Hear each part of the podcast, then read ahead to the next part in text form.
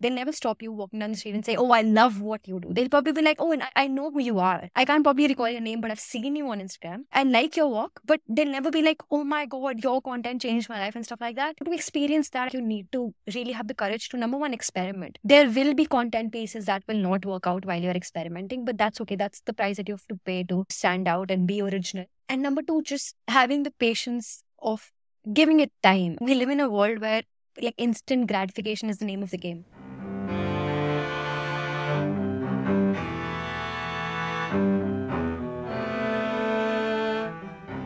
Hello and welcome. I'm your host Pritish Sanyal, and you're listening to the 1% Project. Conversations that will help you understand how some of the smartest minds build, scale, and operate new ideas and ventures. If you enjoy these conversations, do share and subscribe.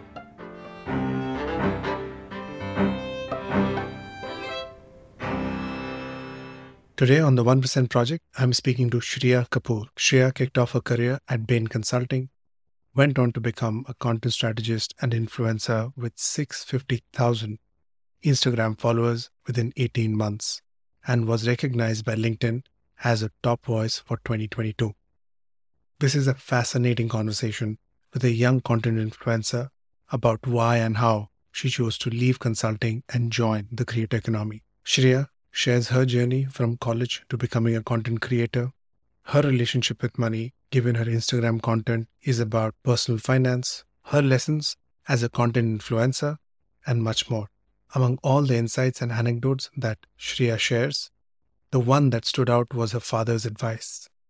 If your content and work can easily be copy pasted, then you are not creating good enough content.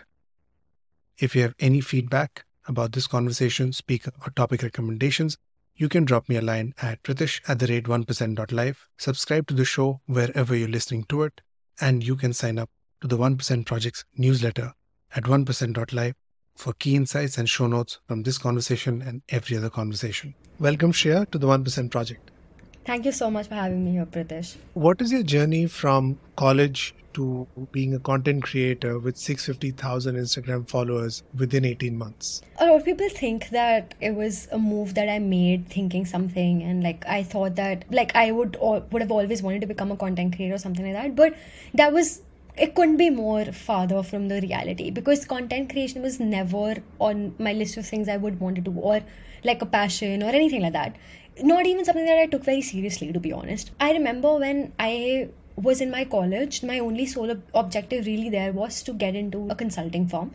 Because we were in an environment where everybody was talking about oh mbb is like the place to be. The exit opportunities were so great and we'd seen our seniors go through that time and time again that we felt like if you got through like an mbb form you sorted for life basically. Not only that brings about like great salary package and like everything else but also like even if you want to exit that and if you want to go for your mba you can very easily get into ivy league colleges right after your mbb stint. That was my laser focus when i was in college really to get into like uh, bain bcg on McKinsey. I was just very grateful for the fact that I got through Bain, and Bain was the first company on campus for at least our college. I honestly wasn't expecting that to happen at all. But anyway, that happened, and I worked there for almost two years. But what just didn't sit right with me at the time was I felt that I cannot probably do this forever. Even though everybody I was working with there in Bain was phenomenal.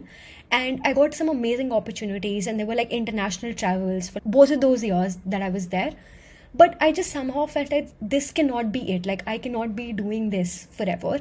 And at the time i don't know why M- like mba just seemed to be like an escape plan rather than something that i was looking forward to very honestly. Like i remember a lot of my peers in bain were like going for their mba or like probably shifting jobs to probably like some other mbb firm or a big four or like somewhere else. But i felt that that just didn't sit right with me because i felt like i'd be doing very similar work and anything that i do now is more of an escape rather than something that i'm probably excited about very honestly. Yeah i might get like a salary hike but that's about it. But because i was in my early 20s i was like if i don't take a risk now i'll probably not be able to do that 10 15 years down the line. I probably don't have that kind of risk appetite to, to do like a career shift when i'm like 40 i thought i might as well just try things now. When i quit my job around like february of 2020 my only objective is to find something that I'm good at and something that I can make money out of in the next six months. So I saved up for it. I had an emergency fund ready. I moved in with my parents because when I was working with Bain, I shifted to Gurgaon because it was closer to my office. But, because I left my job, I came back home, and also COVID was happening at the time, so you anyway had to stay home. So I didn't have a lot of expenses happening, not a lot of travel happening, obviously. So I was saving up on money and had an emergency fund ready. So I was like, okay, I'll give myself six months to figure out what I'm good at and what can I monetize. That's when I started doing freelancing with strategy and content marketing because these were the things I had experience in given my background with MBB. So I started helping out friends and family. I reached out to them asking if anybody was starting a venture and if they needed help with that. A few friends came out, I helped them out to build my portfolio. And then I was very active on LinkedIn, very active on Instagram. I created like a separate profile where I was posting content around strategy. So I got a lot of inbound leads because of that slowly and gradually after the second month i got like my first big client. So i started working with fintech brand at the time. Not something that i'd planned on very honestly but given my background fintech brands just gravitated towards me. They said that oh you have a finance background. You have an experience with strategy so, you know, why not work with a fintech brand? And it made sense at the time, but not something that I had planned on again. So I started working with fintech brands, and then one thing led to another. One brand came, then another brand came, stuff like that, because I was using their name as oh, existing clients. So I was able to reach out to other clients because of that. So that happened, and around December of 2020, one of these fintech brands reached out saying, and I was already working with them. I'd worked with them for like good three, four months at this point and they said that you already help us out with strategy aspect and the content marketing aspect of things. Why don't you just become the face of our youtube channel also? And all you really need to do is record videos on your iphone like for 10 15 minutes. That's about it. We'll take care of the editing we'll take care of the scripting and everything also. You all you need to do is just record yourself saying these things. And my response to that was like an immediate no. Like i remember getting on that call with one of their heads from marketing and my immediate response was no i cannot do this because i had this chronic fear of speaking in front of the camera uh, which is very ironic now but it was like that and i was just like okay anything but that so i said an immediate no but then i thought about it because i was like he like I probably at some point in time will have to speak in front of the camera. Like I should, right? Because even as a content strategist, even if I have to put out my content just as a freelancer, I'll probably have to make videos because video content is was booming at the time, like back in 2020, 21, even today.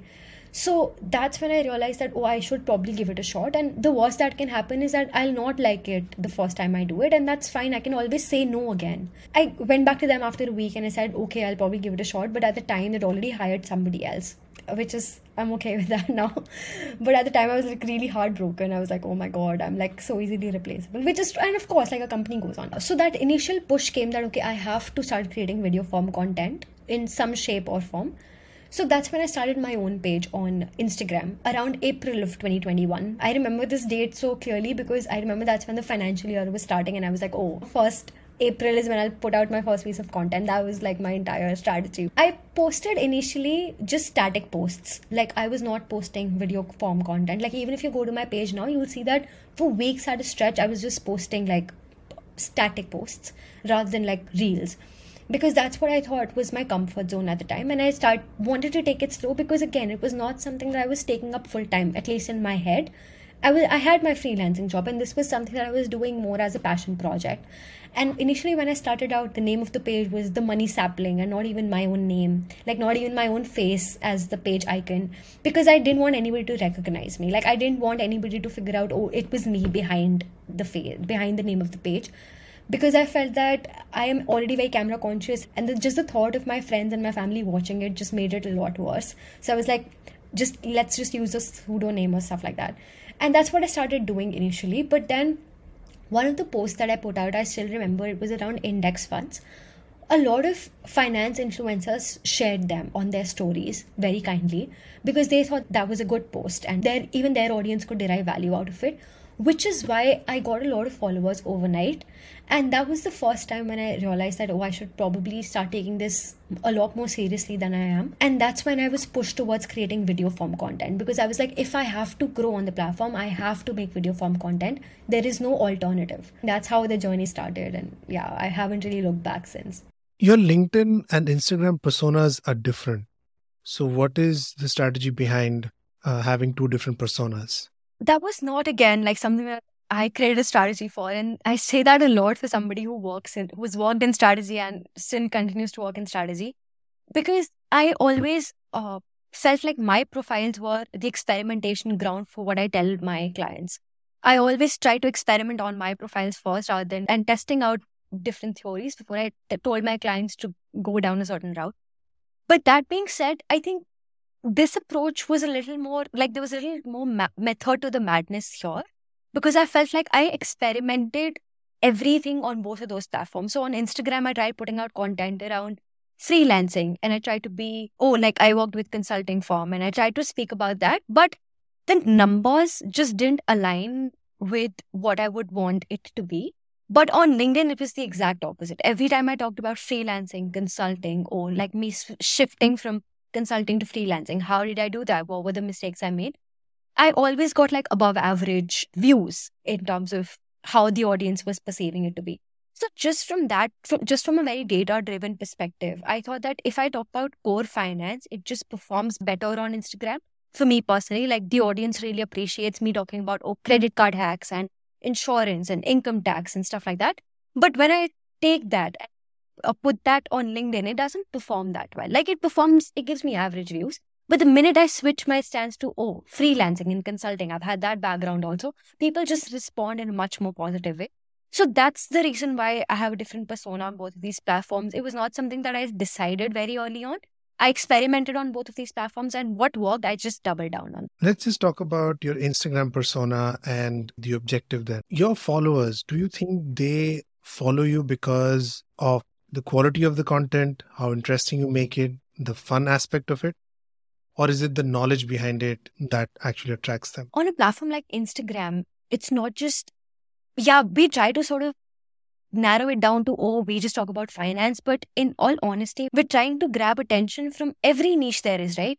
There are people making literally comedy skits and people making dance videos, which are just a lot more entertaining to watch than, say, like a finance reel. So we're competing with them and not just competing within the niche of like educational content. So if you think from that perspective, it's very important to bring a certain element of like entertainment or like something that surprises them or leaves them with, oh, I would want to come back and watch this again. Because if I just sit down, talk to my camera and say, oh yeah, income sec- income tax section 80D says whatever, nobody's going to come back to my profile or watch and even remember that, oh, this person ever existed. Because we can go on Instagram and scroll through reels for hours and not even remember the username of the people put that content out, right? Because that's how the entire app is designed. The UX UI is such that we don't really have to care about who's putting out that content as long as we are looking at content and scrolling through it. So, just to stand out and just to create a very unique brand proposition for yourself, I think that's when I realized that it's very important for me to sort of play characters who are very different from who I am in real life, very honestly. Like, they might be an extension of me in some cases. They might take be inspired from like parts of me, might be inspired from parts of others that I've grown up with and I've seen these people around me.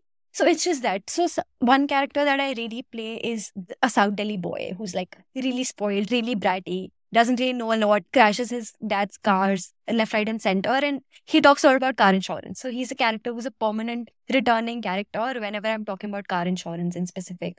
Then there's a South Delhi auntie that I play who's always there when oh his her kids are coming back to her telling her oh this is how you save taxes and she's oh but i don't have to like i don't need to so that's uh, again a returning character and people love her like i remember i get like very frequently this happens and i get dms saying that oh when is that auntie going to come back and i'm like oh wow people do remember and people are like specifically asking for her number one it creates like people resonate with these characters because if they seen these people around them somewhere, probably in a public transportation or like in their friend circle. So people resonate with these characters. And sometimes they just tag their friends saying, Oh, this is so you. That just brings a smile to my face. And because people resonate with that character in, in such a fun way and it's not very overwhelming at all, which is why when I'm delivering something that this character is saying, people are able to understand it a lot better. If I created a persona which was like, oh, this person just knows a lot more than I do. So I can probably never do what she's doing. People would never really be able to understand that personal finance is actually not very complicated and not as overwhelming as people on the television make it seem. It's actually very, very achievable. which is why my characters somehow imbibe those qualities that they're very achievable people. These are the people you know, and they also make mistakes on the regular. But if they can learn about it, so can you. That's the kind of approach that I have to creating skits, to creating characters. And also sometimes my characters are inspired from like their television series or favorite movie. So today it's 2nd of November, it's Shah Rukh Khan's birthday, and he also just happens to be like my favorite actor of all times.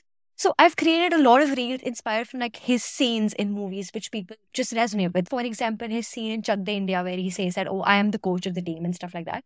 So I created a very similar reel saying that, oh, I am an index fund and people and there are individuals talk talking about their industries and that's not required. So that's the parallel that I drew there.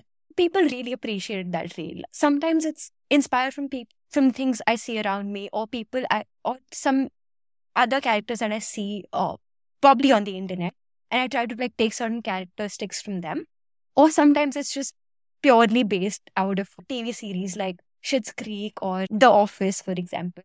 Or just like a popular pop culture movie or reference and just try to recreate that in a finance aspect so that people can understand. That becomes like a familiarity touch point, and then you introduce a topic which you're not familiar with, so it kind of balances it out. You focus on finance on Instagram. What is your relationship with money? That's a good question because I think my relationship with money in itself is like a separate chapter if I ever write a book because it's been very different. Like it's at different stages of my life, very honestly. I remember very early on, I did not have a very good relationship with money because I remember when I was born was also the time, like exact same time when my dad started his own business. Even though he's a CA, like he started his own practice back in like 1995 and I was born in 96. I saw that, okay, there were like, even though not very actively, but I think as children, you see what's happening around you. Like you pick up on little cues.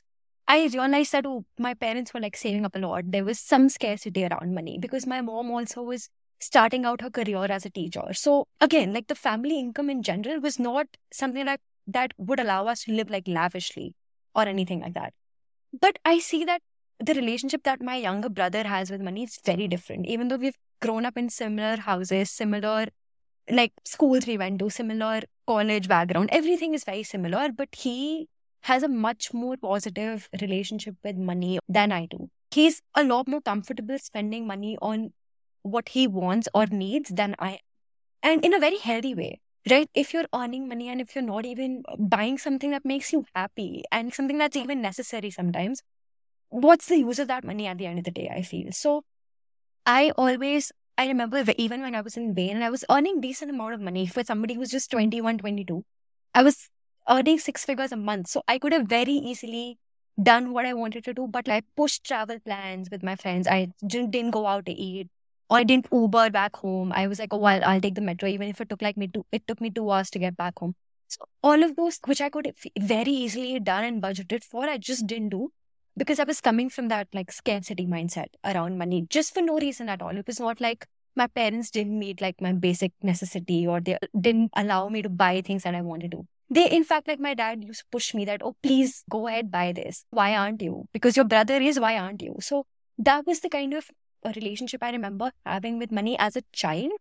But that's something that I very actively worked on ever since I left Bain. I very quickly realized that this sort of dawned upon me when I became a freelancer and I was working with a laptop which was not that great.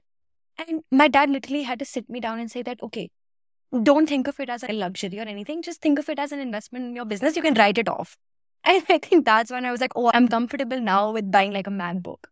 So just like small things like this. But I think just talking to my family, friends, and like actually also taking professional help for it, like in terms of therapy, has really helped me like to recognize that there's something wrong. I think for the longest time I didn't recognize. I always took pride in the fact that, oh, I'm just saving a lot of money and I'm saving like 90% of my income. That's great.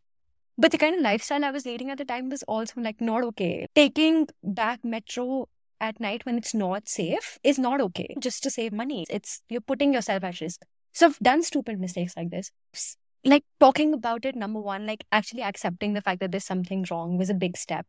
And then actively working towards it definitely has over time helped me improve it. I won't say that I am now 100% comfortable spending money on myself, but I've gotten better. This month itself, I took like a trip to Bali, fully sponsored by my own money, and like I traveled. I would have never done that. Honestly, I could have afforded this even back in Bain, but I would just wouldn't have done it. Little steps like these that, okay, I'm comfortable spending money on myself, on experiences that I would enjoy. It's just like a step in the right direction, I feel. I'm not there, but it's I'm getting. So all your content is backed by practical experience. You started trading at the age of 18. Walk us through that journey and how did you get the funds for it? A lot of things happened at the right place, right time for me to have the experience that I have today. Starting with the fact that my dad's a CA. So very early on, even as a child, we would have discussions around, oh, what's happening in the stock market? If he lost money in the stock market, if he made money in the stock market, which stocks worked for him, which stocks didn't, which stocks were like just proved to be the biggest mistakes and which stocks didn't. And we talked about the 1992 scam in, at like at length. I remember if we had that discussion uh, because he made a lot of money very early on in during that time, but also lost probably like 80% of his capital when that scam happened. So we talked about those things, like what he learned out of it at a very young age. I remember I was like probably 13, 14 when we were having these discussions. And I really enjoyed having those conversations because I think he knew how to put across those conversations in a way that like me and my brother would understand without making it very complicated. I think that's also where I derive a lot of inspiration from that. Okay, how can I explain it to somebody who's like a 10 year old child the way like my dad did it for me. Like somebody who's absolute zero idea what the stock market is, how the money economy functions and stuff like that. That definitely helped me a lot. And my dad set up funds for both me and my brother in terms of like setting up index funds the minute we turned 18, setting up PPF accounts even when we were minors. I don't think that's allowed anymore right now. But I remember our dad's like when I look at my PPF uh, account booklet now, it's actually from the post office. So it's that old. It's not even in a bank so that tells me that from a very early on stage, he'd prepared for the fact that, oh, I have to save up for my kids and I have to set them up. And he did that. So that I'm very grateful. And apart from that, just the conversations that we were have, having around money, right? There was no taboo around money. Even when I lost money, I was not very apprehensive about going ahead and telling my dad. I actually used to think it was a, a, funny experience when I went ahead and told my dad that, oh, I've lost money in crypto or I've lost money in a trade or FNO or whatever. So we discussed the learnings out of it rather than him rep- reprimanding me and saying that, oh, you're not allowed to trade anymore or you're not allowed to enter the stock market again. That really helped me. The fact that, oh, everybody makes mistakes, but you can learn from them and just very quickly move on rather than feeling that shame around money that, oh, I've lost money in the stock market. No, that means I cannot do it anymore and I'll just stay away from it forever. Number one, that I think is the biggest factor of everything else. Number two would be the environment that I was in when I was in college. So when because I was doing my master's in finance, everybody around me was talking about the stock market. We were studying subjects around the stock market. I remember one of the subjects which proved out to be very, very beneficial even to this day it was valuation. Like we were reading books like written by Damodaran, who's considered to be the father of like modern valuation. Because we were reading those subjects back in college and discussing about them. And like the entire class used to engage in active conversations around that and talking about where they lost money, where they made money. I think that also created an environment for sure for me to at least try it out. Even subjects like FNO and investment analysis, we had those subjects back in college. I think that really helped at least create that initial curiosity around these things. So that became, I definitely feel that was the second biggest factor. And number three, around the monetary aspect of it, I was very grateful that I was in an environment where competitions used to happen very frequently. So when you're in the DU circuit, every college organizes competitions very frequently. And the prize money is actually really good. If you win like one, two decent competitions, you easily can make up to 10K a month by just winning like one, two decent competitions, not even like the biggest ones in the circuit. That initially fueled like my passion for, oh, I want to trade and I want to do FNO and I want to do intraday trade and stuff like that. So that initially fueled it. In our college, it was compulsory for us to intern after the second year. I interned with Deloitte for almost two, two and a half months. And that's also where I saved up a lot of my money. And I, in my final year, that's what I was using for most of my trading. But I remember towards the end of my final year, I stopped trading altogether because I'd burnt my fingers at this point in time, lost a lot of my capital that I'd made through these competitions and my internship.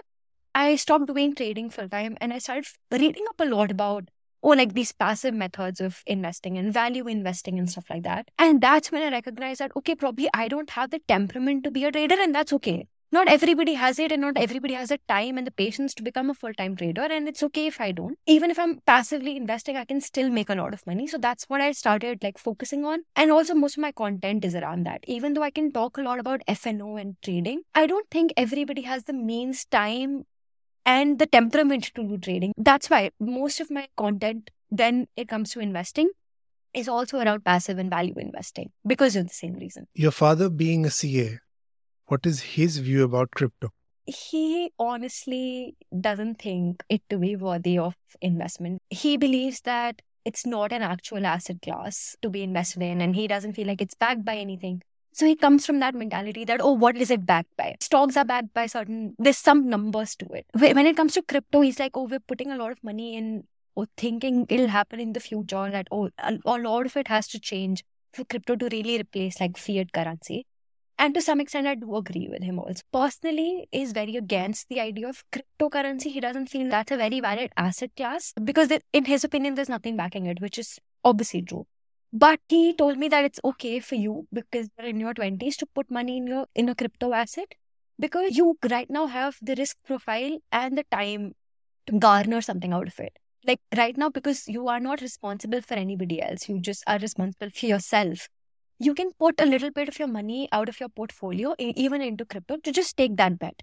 He wouldn't personally do it because he's in his 50s, but he's asked me to do put a certain amount of in crypto because he feels that I currently have that risk appetite that I can make something out of it. Even if I lose out on that money, it's okay. I always have time to kind of regain that amount because I still have time by my side in comparison to somebody who's in their 50s or 60s. He says that if you're in your 20s and if you have that risk appetite, then why not? Like put just like 1 to 2% of your portfolio into crypto and see how it goes. How do you think about LinkedIn and how is that different from Instagram? I feel people have more patience to read long form content. I actually write all my captions on my own on Instagram because I want to break it down. I want to remove the jargon from the publications and just try and write it in my own words because number one, it enhances my own understanding of the subject. And also, I feel that because I'm able to break it down to the absolute essentials, people also understand it better and people also would read it. The probability that they'll read it is a lot higher rather than if I just copy paste it from a publication. So, that being said, I don't think a lot of people read captions on Instagram, to be very honest.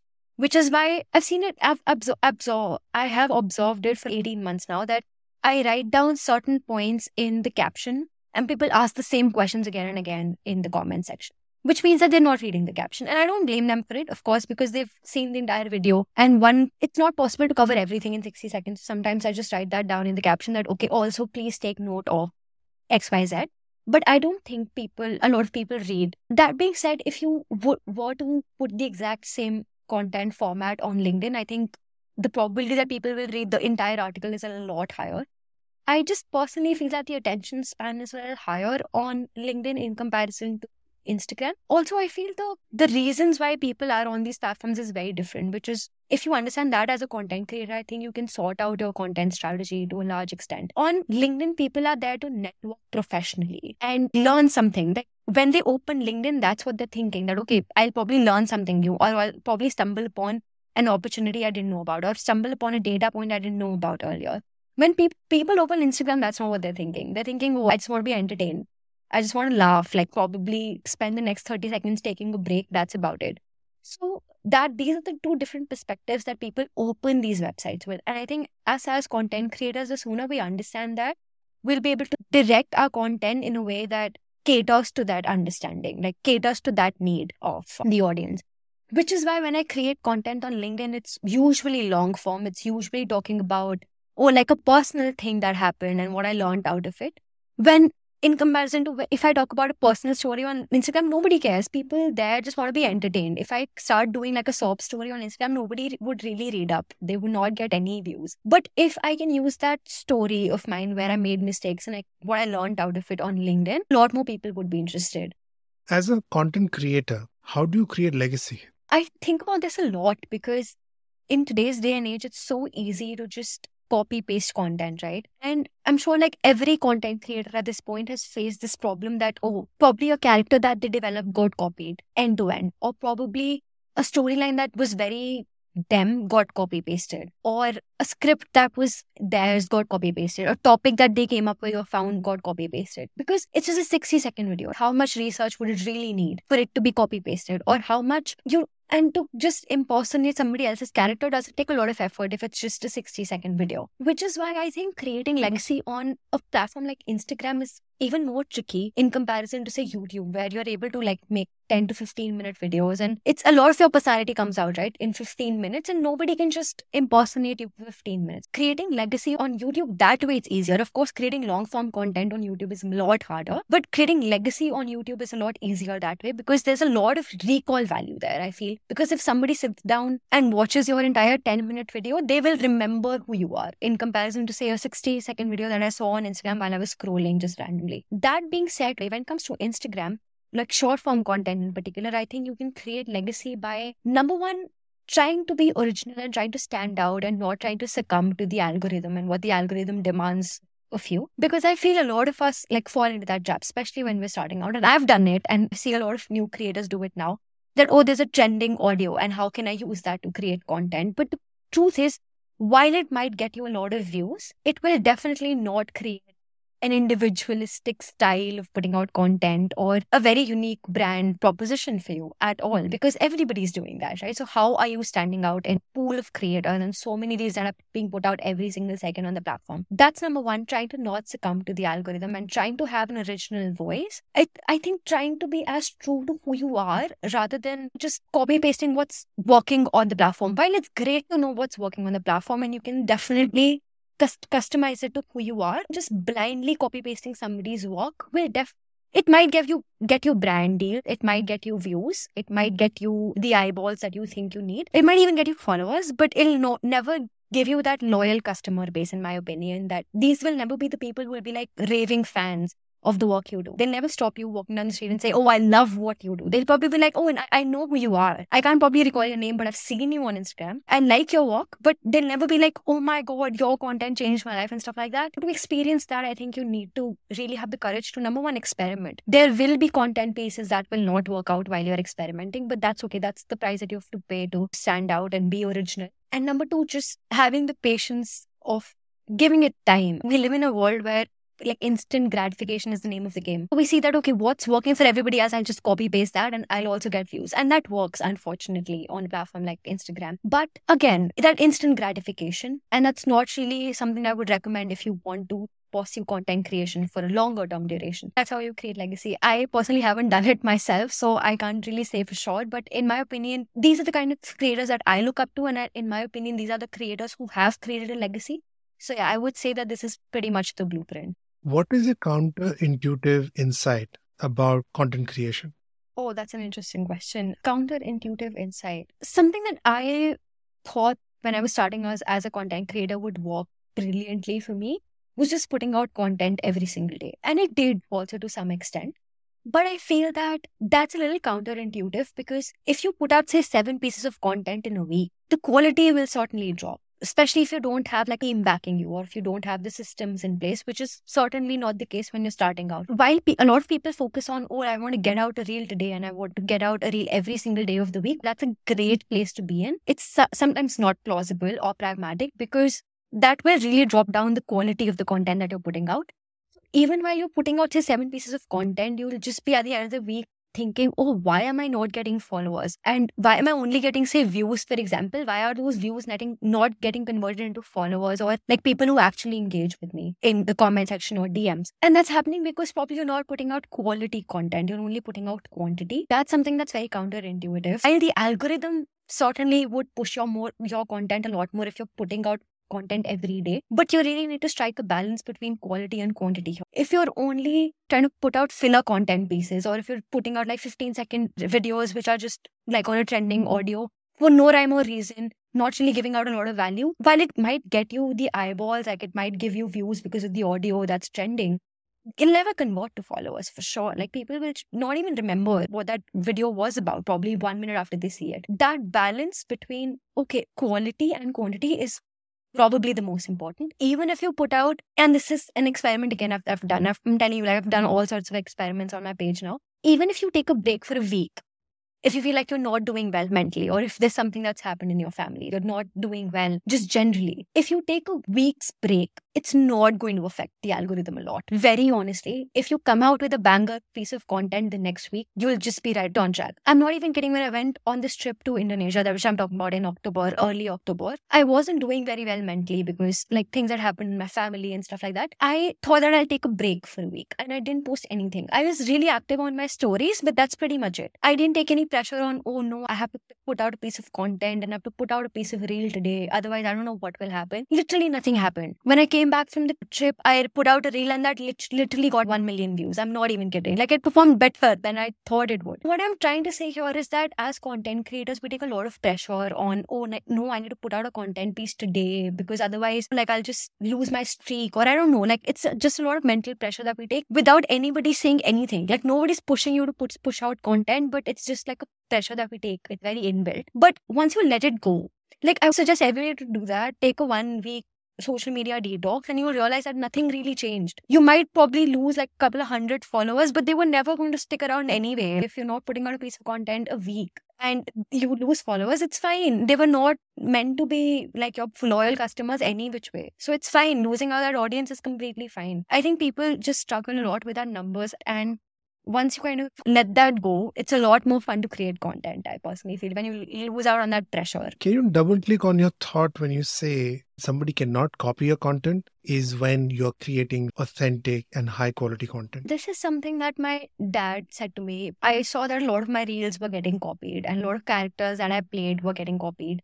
And I went to my dad because he also has his own business and he's seen this in his own line of business also that, oh no, like what he taught his employees, they just open up their own farms. That literally happened with him. I went to him and I was just like complaining and I was like, oh no, but like I put so much thought and effort. I would like just basically like sob story like at dinner time. And my dad just stopped me and told me that, listen, if your content is such that anybody can copy paste it, you're probably not creating good enough content. He told me that today he's not worried about teaching his employees anything because even if they open up their own firm, he knows that what he is delivering and what he brings to the table cannot be copy pasted. Literally, nobody can take that away from him. And his clients, for that reason, will never leave him because he's bringing that certain amount of quality and experience with him when he gets on that table. He's bringing a lot more than just, oh, the legality of the work that he's doing. That's what he told me. He told me it's just not about the hard skills that you put out, but it's also about what is so unique about you as Shreyaa Kapoor that nobody else can copy. If you still haven't figured it out, it's your fault. There's no barrier to entry in this space, right? You can, you just literally need internet connection and a device. That's what he told me. He told me that if your content is getting copy pasted left, right, center, number one, take pride in the fact that somebody is copy pasting your content. They thought of it as worthy enough to recreate it. And number two, try to rise above it. Try to create content that is very unique to you in a way that nobody can copy paste it. And the minute they do it, it shouts Shreyaa Kapoor from even from a length that people can easily, very easily see that it's something that Shreyaa would do, and this person is just trying to like it that. So either do that or just stop crying. Like basically, that was my dad's staged. It was definitely my dad giving me a reality check. How is Gary Vee different from Ali Abdaal? Oh, wow. I definitely am a fan of both, very honestly. I might not agree with things that they say or the way they say it, but I have respect for everybody who has been able to create the legacy that they have. You cannot create a legacy that Ali Abdaal or Gary Vee have created by just talking about random things. They definitely have something that a lot of us don't. So that's just that in itself is very admirable, very honestly. Even if you don't agree with what they as individuals believe in or say, you have to give it to them that they've been able to create a fan following which will probably do go to lengths to do anything for them. But that being said, I definitely feel that having consumed both of their content, just as a consumer and just as somebody who's watched that content, I would say that Ali's content is more of that. It's more like you're talking to a friend and he's like giving you friendly advice. And that, oh, I've also made this mistake and this is how I avoided them and this is how it became like the fight. This is how i overcame like a struggle and all of that. So his story is a lot more relatable to me as an audience. Gary vee is more of a mentor. That's something that you want to become. Like he's something you look up to and he's something that oh like he's a motivator. Like he's a mentor that you will go to when you're like just feeling absolute shit. But ali's content is something that you would watch just like eating dinner because he's it's like talking to a friend. I think that's how at least i look at it Brilliant. Shreyaa, that is a great place to close this conversation. Thanks for being on the show. Definitely. Thank you so much for having me. It was really nice talking to you.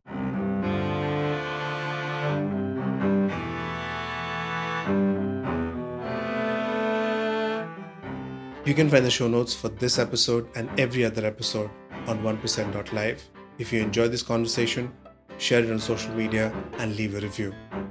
See you next time.